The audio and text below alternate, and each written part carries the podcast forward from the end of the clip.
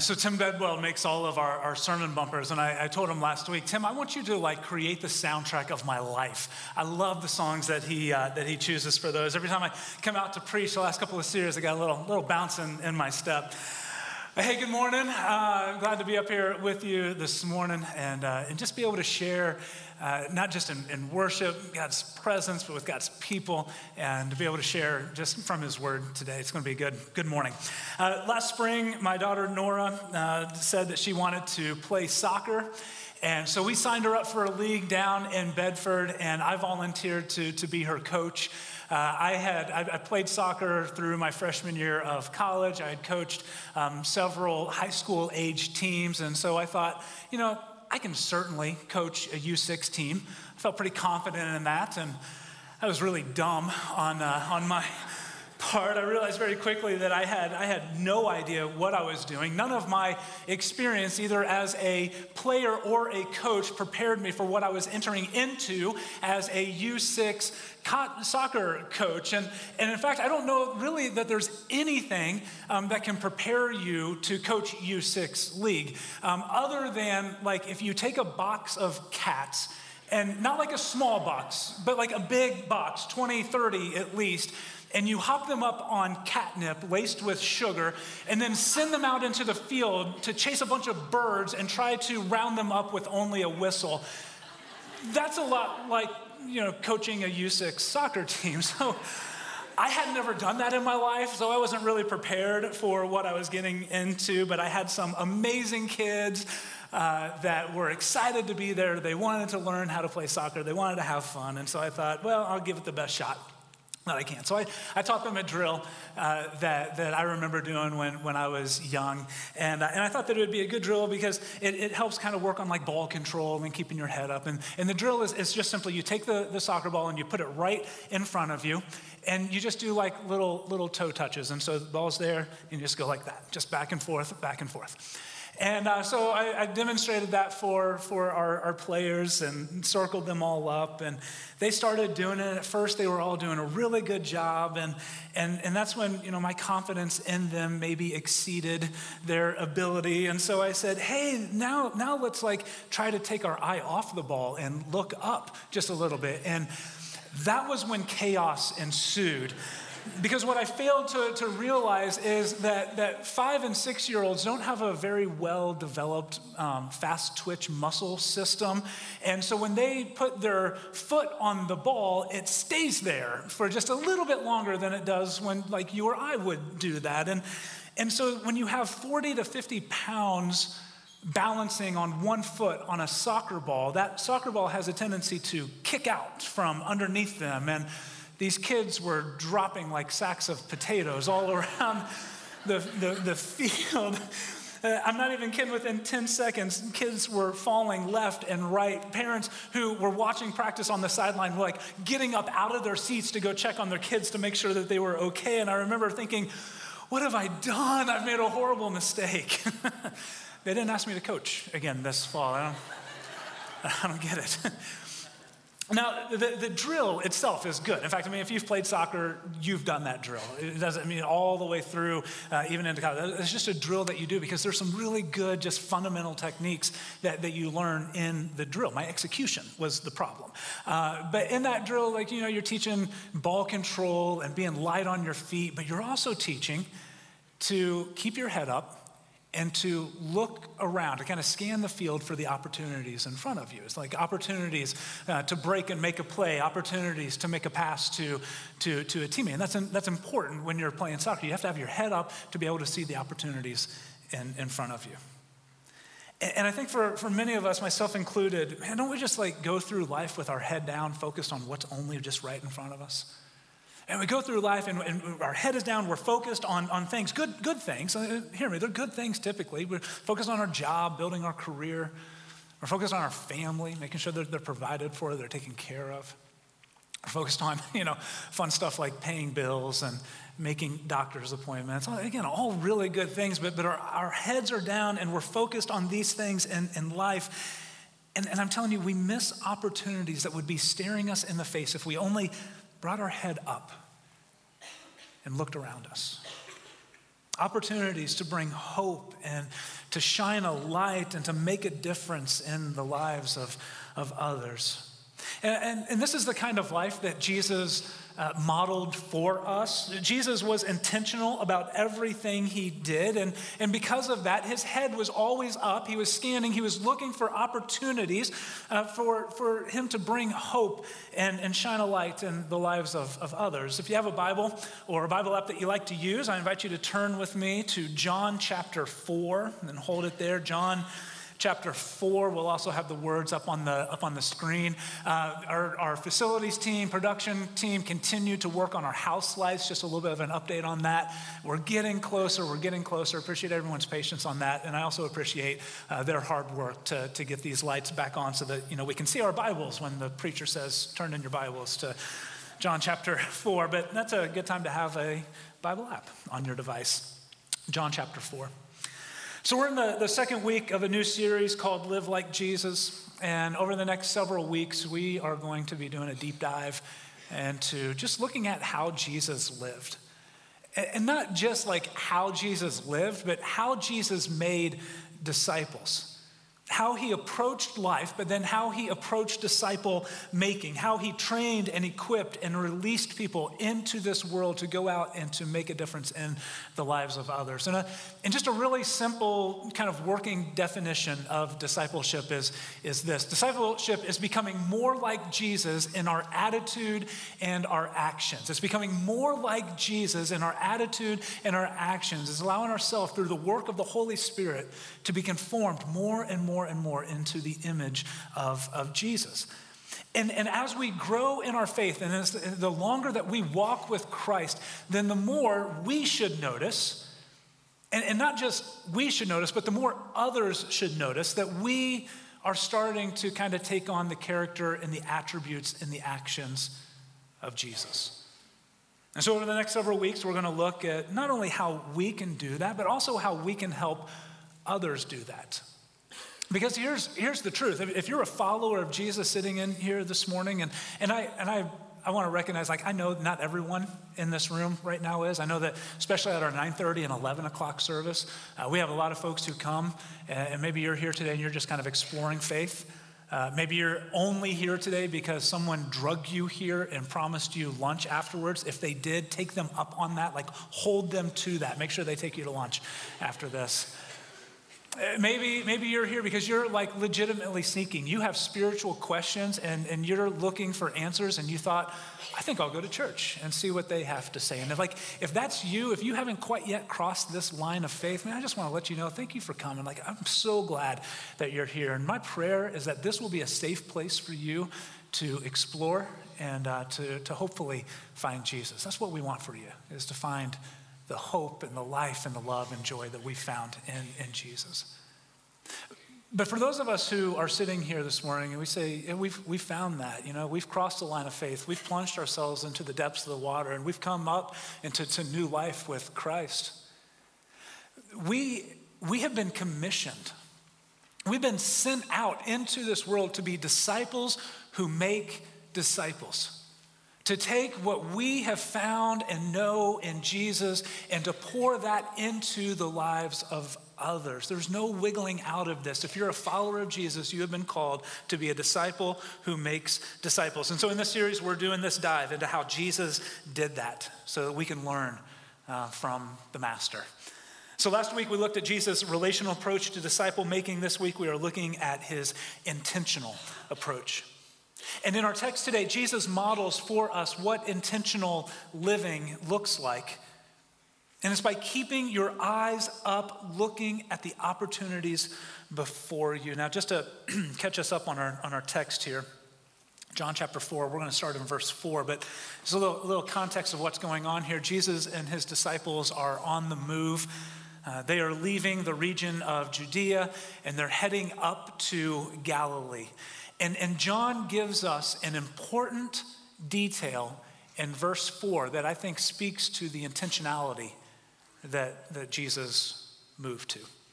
Verse 4 says, Now he, Jesus, had to go through Samaria. Had to go through Samaria. Now, the truth is, geographically, Jesus didn't have to go through Samaria. In fact, because of the tension between the Jews and Samaritans, a more popular route was to actually go around Samaria. It was a little bit longer, but most people were glad to take it to keep from having to go through that wretched city and community of Samaria. But I think that Jesus is intentionally going through. I think that's why John says he had to go. He's, he's intentionally going through this region. He is crossing these strict cultural and racial boundaries to point us to a new kind of life, a new kind of unity in the Spirit, one that tears down walls instead of building them up. And so, this is why Jesus had to go through Samaria. Verse 5. So he came to a town in Samaria called Sychar, near the plot of ground Jacob had given to his son Joseph. Jacob's well was there, and Jesus, tired as he was from the journey, sat down by the well. It was about noon when a Samaritan woman came to draw water. Now, kind of set the scene here just a little bit. It's noon, it's the heat of the day. Jesus is tired, he's thirsty from the journey, and so he just kind of plops down near this well. When all of a sudden, a woman comes to draw water. And, and our first sign that something is, is going on here uh, one is that she comes alone, uh, and two, that she comes in the middle of the day to do a job that oftentimes is done with others. It's done in the context of community, and it's almost always done at the beginning of the day before the heat begins to set in. And, and it could be that the woman had you know, been there earlier that day, got some water, went back, was, was cooking, doing some household duties, and, and she ran out, and so she had to go back out and, and get some more. But, but the context of what we're going to read a little bit later shows that that's probably not the case. She probably came later in the day because she didn't want to be seen around others. Um, this woman's promiscuous woman. Probably didn't feel welcome by the other women in town, and so she was forced to come later in the day. And and Jesus, even though he was tired, I mean, we've all been there, right? Like we, we get to, to a point where just like, I've got nothing left to give. I'm tired. I just need to sit down for a little bit. There are some days when I come home from, from the office and, and I, just, I just want to pull my car into the garage, go inside, close the door, shut the blinds, and just uh, nothing, right? Like anybody else with me on that? And you're like, yeah, that's my life. Uh, like, that's that's some people. Actually, that's just where we are. Like we get, we're so just consumed by everything that is right in front of us that, that we just need to uh, breathe. We just need to take a break. And and Jesus very likely could have been in that moment, walking, tired, hot, just wants to breathe. But, but he's not going to miss this opportunity that's right in front of him to share hope to this woman.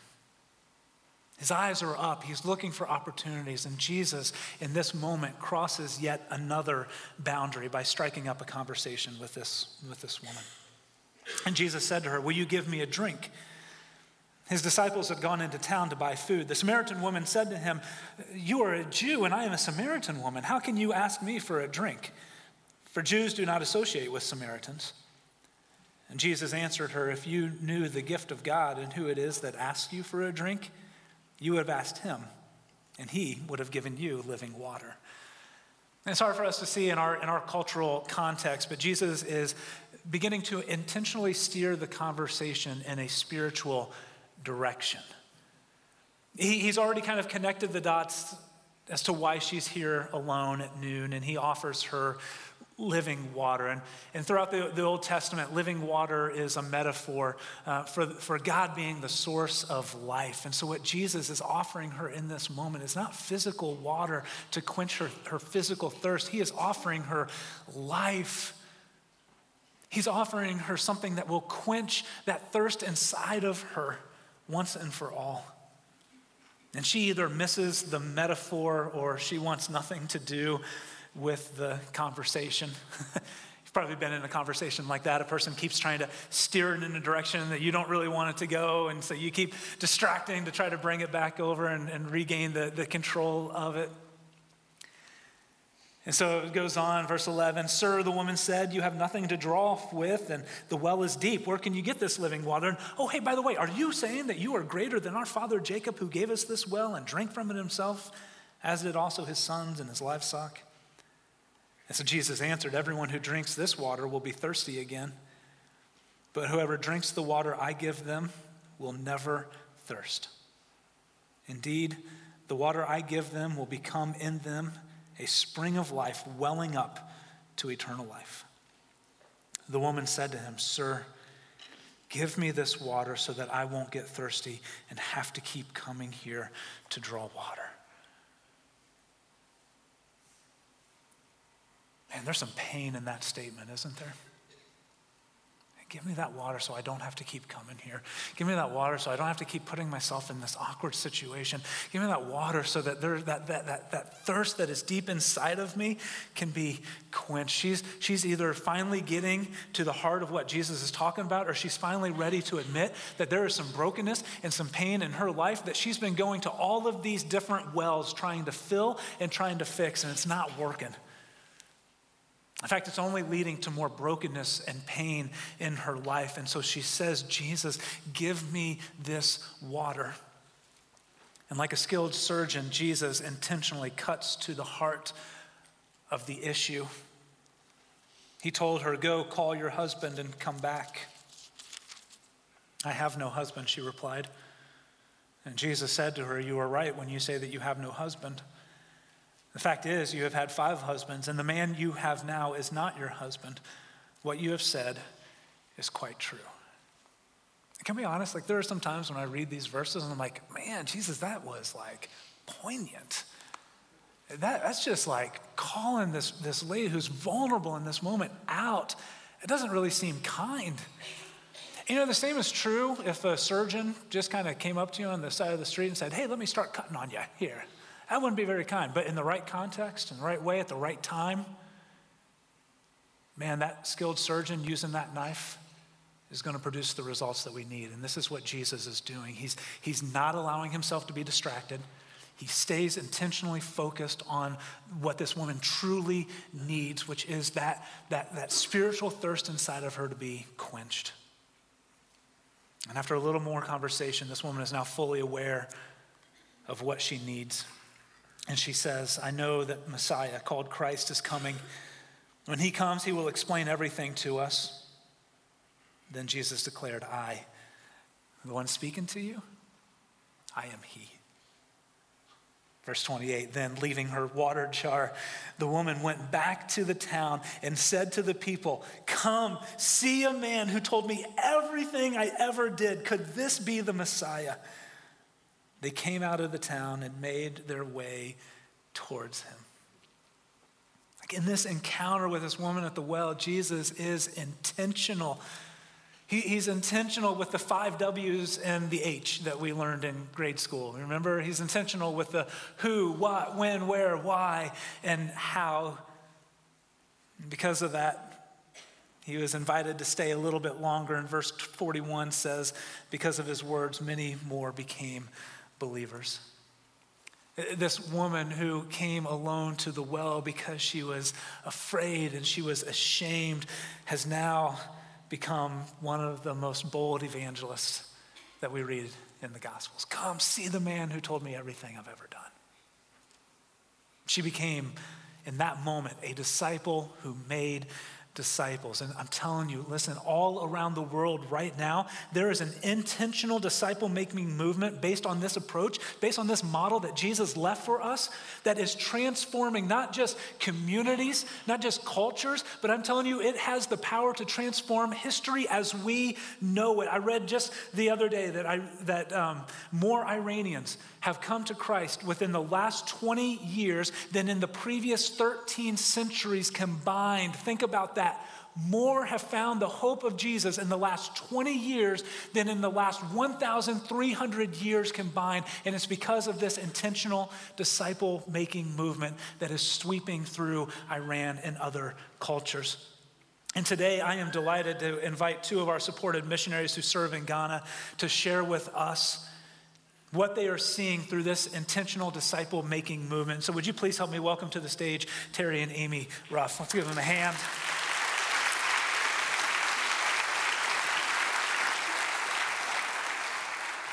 Hey guys, good morning. Good morning. Hey, we're in the home stretch. Last one.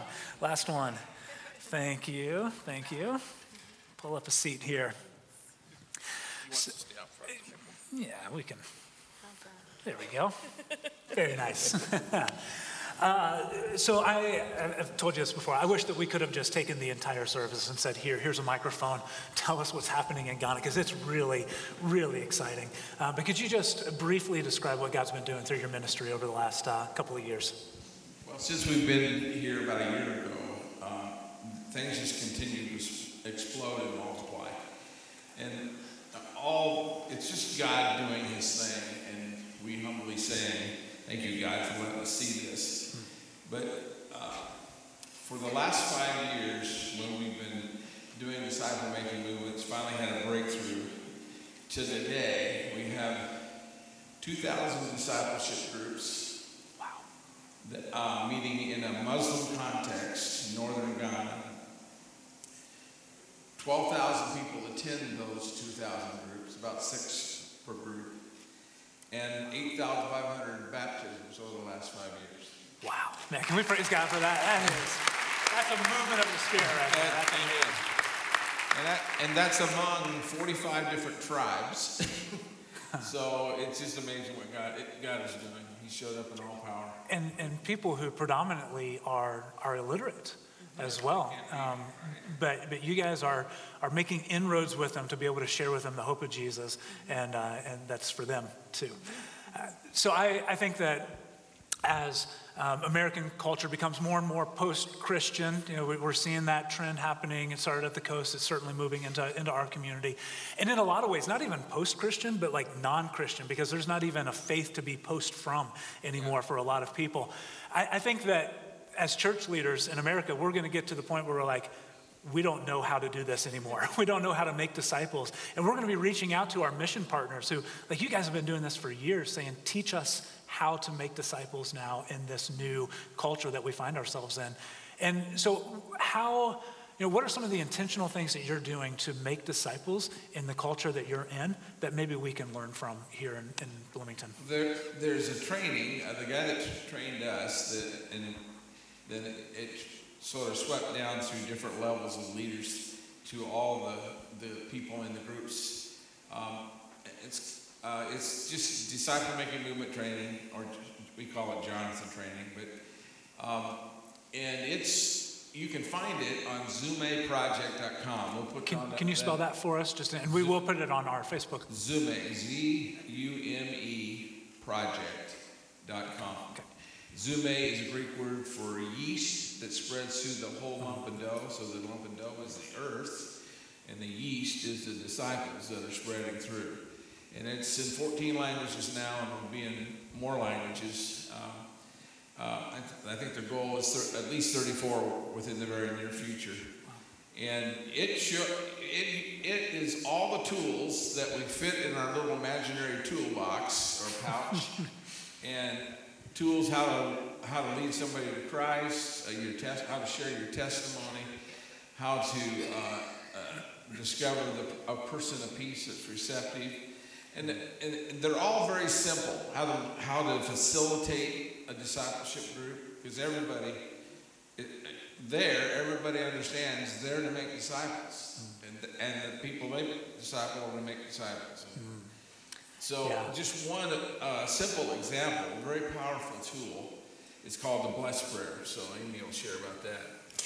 Whenever our disciple makers go into a new place, uh, they always go prayer walking and people will ask them, you know, why are you here? What are you doing? And we're praying for you in your community. Can we pray for you? And so they use this little tool, uh, an acronym BLESS, B L E S S, and it stands for pray for their body, their physical health, and for them and their families. Pray for their labor, the work of their hands, how they receive income, how they sustain themselves. Uh, e for emotion, uh, their emotional health, um, help them, you know, remain healthy emotionally. Pray for their social relationships, their neighbors, their friends, their family, husband, wives, uh, co workers. Pray for their spiritual relationships. So bless body, labor, emotion, spiritual, and um, social and spiritual. Yeah, social and spiritual. Yes, I've, I've, over the last three services, I now have this acronym down in mind. yes, uh, that's really cool. So they go in there and, and they just pray that prayer as they walk through the, the community. And, and what you're finding is that people are hungry for that. Yes. They, they want more and they're spiritually curious. Mm-hmm. And, and when you show them Jesus, they, they want to know more. Yeah, so so you immediately know if you have somebody that's receptive mm-hmm. or if somebody's not interested. If they're not interested, they sort of try to get away as quick as mm-hmm. possible, but rarely does that happen. Yeah. Oftentimes you're invited back immediately to their hut to meet their family, mm-hmm. and it just goes from there. Then the next time you go back, they have more people there. Wow. You have you have groups that form within just a few weeks, usually yeah. that way. That's, that's so cool. So, one of the things that we talk about at Sherwood Oaks is uh, that we want every person who's a follower of Jesus to have a one life. Like one person in their life who's not yet a follower of Jesus, that they're just intentionally developing a friendship with, uh, discovering their story, and just discerning what is this person's next step to Jesus and how can I come alongside. And I think that that blessed prayer is a great model for us just to begin praying over our one life and if the opportunity presents itself, maybe even to pray with, with our one life. It's really good. So, what are some of the challenges uh, that you? Um, there's probably not many, but you know, if you had to like name a challenge that you experienced out on the field, uh, what what would a challenge be that you're that you're facing right now? Well, every day is a challenge. Um, when you are reaching into the enemy's territory, he's not happy and He will put lots of obstacles in your way. Um, it can be physical, uh, your health, and this is for all of the disciple makers. Uh, it's not just Terry and I, it's every leader, every group leader, every person in a group is facing challenges physically, emotionally, uh, with their relationships with their families, and um, just in making that switch from uh, Islam and animism into relying on Jesus Christ as the only one who can help them. So every day is a challenge, and um, we're sustained. Uh, no movement happens without extraordinary prayer, and uh, we're sustained by those prayers, us and everyone in the movement. I heard somebody say one time that anytime you begin playing offense for God's kingdom, Satan is right there to, to play defense, and he does that. Yeah, you're taking territory that's, that was his and uh, making, a, making a kingdom eternal impact in the lives of others. And that's really exciting to see. The challenge right now is one of our uh, teammates, uh, Bobby and Mandy, they're a married couple with four kids. Uh, they're with Mandy's mom, who had a lung transplant and a bypass surgery the same day. I've never heard of anybody having a lung transplant. Maybe she got a lung transplant.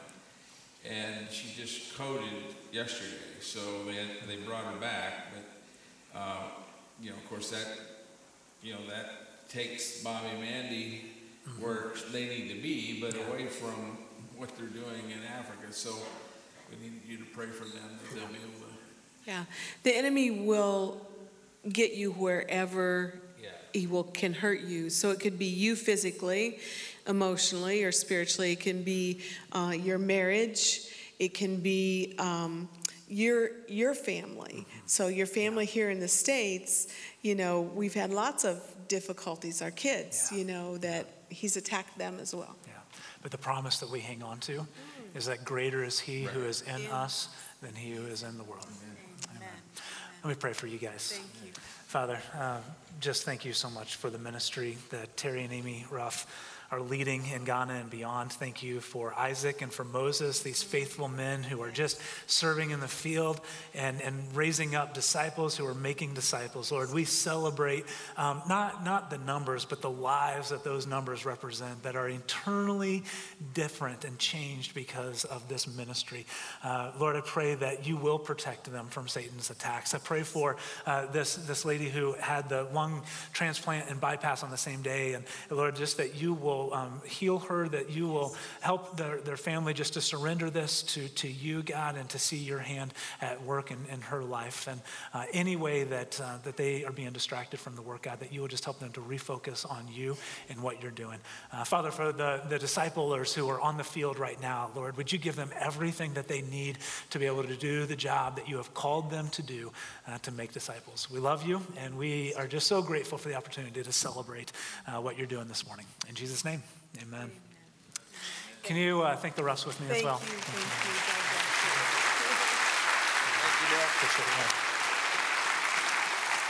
Ah, good stuff. So, so as we kind of close out here this morning, how, how can we be intentional, like right here in our own backyard, right here in, in Bloomington, Bedford, Ellettsville, wherever it is that we may live, Spencer, how can, how can we be intentional um, just about making disciples right, right here? And I think really what it comes down to is it, it takes keeping our spiritual eyes up and open to see the opportunities that God puts in front of us every, every single day. And, and the best way that I found to do that is to start each day just with a very simple prayer God, help me to see people the way that you see them and love people the way that you love them.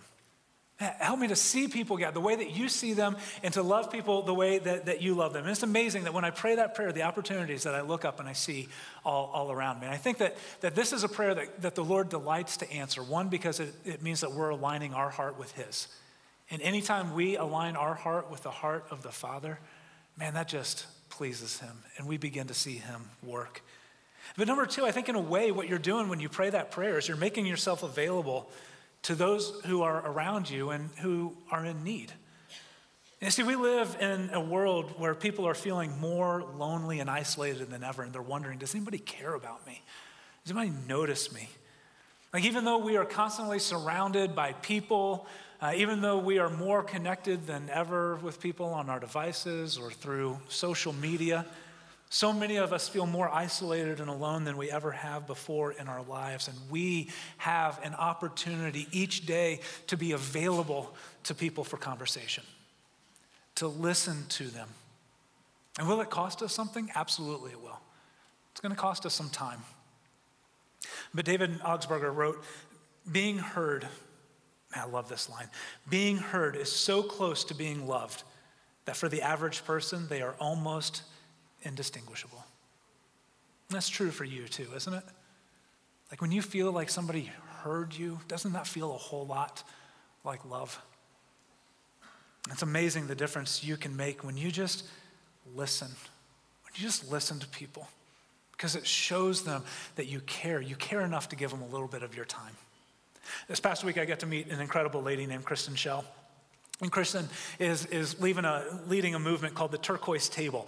Uh, several years ago, she uh, had left her, her career to be a stay at home mom. And, and while she just appreciated that opportunity, she found herself just feeling more lonely and, and isolated than she ever had in her life. And, and so she's decided to do something about it. So she hopped on Amazon and she ordered a picnic table. Who knew that you could get a picnic table from Amazon? But evidently you can. And so uh, two days later, because she had prime shipping, it was delivered to her house. I don't know if that part's true, uh, but the rest of it is. Uh, it, it, it, arrived at her house and she worked, she got it out of the box, she put it all together, and she plopped it in her front yard and she looked at it and she goes, That's missing something. And so she got some turquoise paint and she painted the, the picnic table turquoise. And, and she, she just began to invite her neighbors to come and join her for coffee and conversation around the turquoise table. And now she has created a movement where neighbors are connecting like never before. She told me that they know of 400 different turquoise tab- tables that are spread out around the US right now. And I think the lesson for us in this is that what you do, like, listen to me, what you do is not nearly as important as just do something. do something with intention. And if you do it, then be consistent. Be consistent. And if you want to be intentional about making disciples, be there over the long haul with people. Don't give up. Don't get discouraged. I heard Bob Goff say on Thursday night that it takes a radish 20 days to grow. All right, follow me here. It takes a radish 20 days to grow, and it takes an avocado plant 14 years to grow before it starts producing its fruit. And he said this I want to pick radishes, but God wants to make guacamole. In other words, God doesn't always operate on our time frame, does he? So be consistent with others. Be there over time. Don't get discouraged. Invite a friend out for coffee. Go, go golfing with a buddy that you know that's going through a hard time. Be available and be consistent. And you're going to make a difference in the lives of others. Here's the thing if you thread the gospel into your relationships, eventually you are going to weave a tapestry of grace into someone's life. And it's going to be beautiful. And it's exactly what they need. We have the greatest hope in the world through Jesus Christ, church. Do you get that? We have the greatest hope in the world. We have not just hope of life here, but we have hope of life eternal, where one day God will make all things new. He will heal every hurt, wipe away every tear. We hang on to that hope that is ours because of Jesus. And each day, we are surrounded by people who are desperate for the hope that we have in Him. They may not know that that's what they're looking for, and they're chasing it and all these other things only to come up empty. And we have that hope, and we can give it to them. Only Jesus can fill that void, and He is inviting you. Can you believe that? He is inviting people like me and like you to join Him and intentionally inviting others to follow us as we follow Jesus. Man, let's be a church of disciples who are raising up to go out and to make disciples. Would you stand with me as I pray? God, thank you so much for just the love and the grace that we have experienced in Jesus. And for those that are in here today that maybe haven't experienced that yet, the love and the grace that they too can experience. And thank you just for how intentional you were in pursuing us in our heart and everything that you did to bring us back into a right relationship with you through Jesus' death, burial, and resurrection from the cross. Lord, that is our hope, and it it is what we cling on to when life gets hard and we know that, that, there's something that's pulling us through and that we can, we can hope for what we have in eternity in Christ. But Lord, in the meantime, may, may we not just put our eyes down until that day comes, but may we look up and take this posture where we are scanning the field in front of us just to see the opportunities that are laid bare to bring life, to bring peace, to bring Jesus. So give us the courage to do that. And we pray it in Jesus' name. Amen. Thank you for watching this message from Sherwood Oaks Christian Church. Did you know you can view any message from the past six years at socc.org/messages? You can also view complete worship services from the past month at socc.tv.